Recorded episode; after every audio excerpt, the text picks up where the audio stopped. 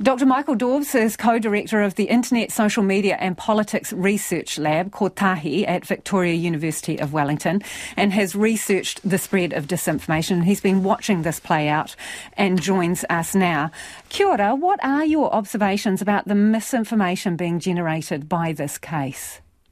Well, there are um, two different elements that are at play here that are aiding the spread of this min- misinformation. Uh, one of them, which you could clearly hear in that last clip, is emotion. Um, certainly, a child facing a life threatening situation is an emotional situation to be in.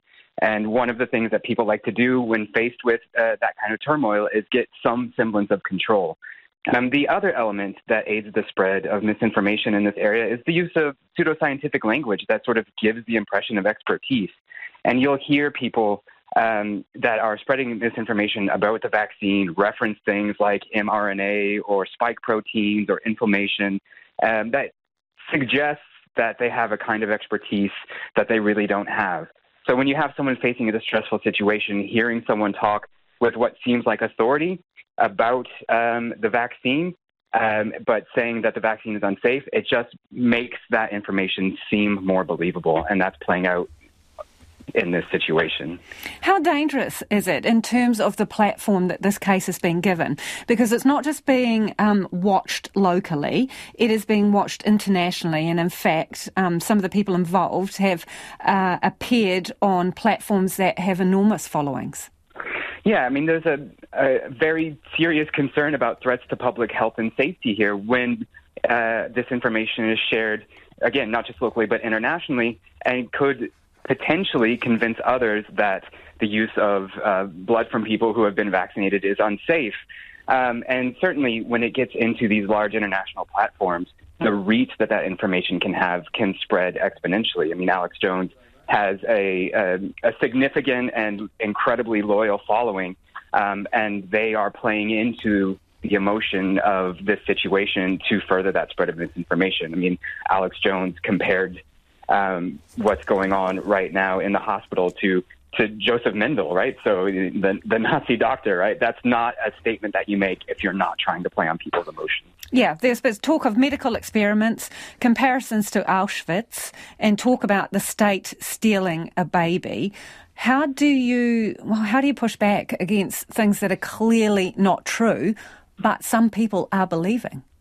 Yeah, it's it's incredibly difficult. Um, if you look at the the psychology of the way that people believe uh, and hold on to false information as truth, you see that even if you present them with irrefutable evidence of their belief being wrong, it actually ends up in in many cases strengthening their belief in the incorrect information instead of convincing them of the the truth of factual information. And part of that is the way that people react um, when they're presented with something that completely conflicts with their understanding of the world, uh, it results in a condition that most people are aware of called um, cognitive dissonance.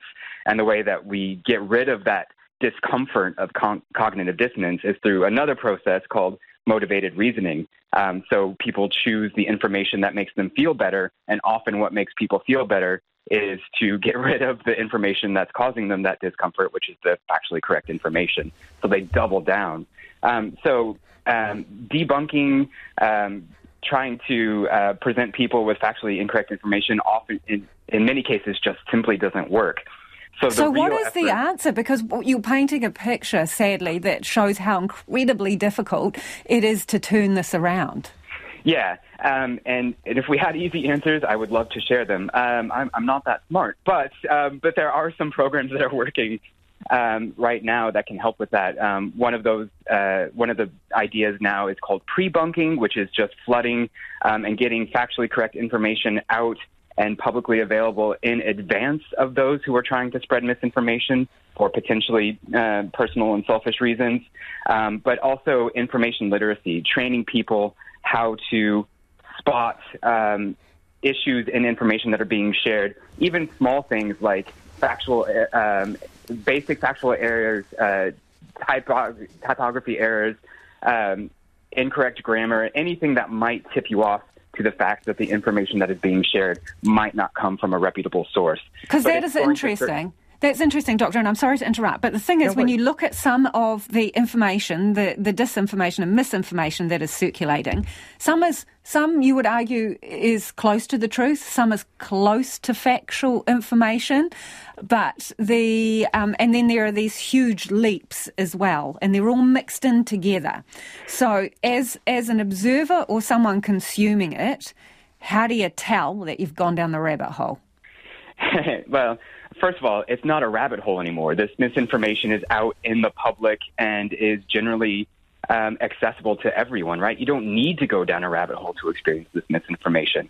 But how do you know? I mean, the best thing to do, um, and you're absolutely right, first of all, is that um, this incorrect information is often mixed with information that is correct, which gives it, again, that sense of veracity, that sense of truth. But the best thing to do is to listen to experts in the field and I know the issue with that right now is that there is a lot of mistrust of people like medical professionals, people in government, academics like me, journalists like you. Um, and so we're really looking at the fact that we need um, a social program, uh, not just in, in Aotearoa, but uh, in several countries throughout the world that rebuilds trust in all of those social institutions. And so what we're looking at is a long term, almost generational effort to get people to believe in basic science again. And that's not a happy prognosis, but there are tons of people working really, really hard to make that happen right now. Really appreciate your time this evening. Thank you for joining us. That is Dr. Michael Daubs, co-director of the Internet, Social Media and Politics Research Lab, Kotahi at Victoria University of Wellington.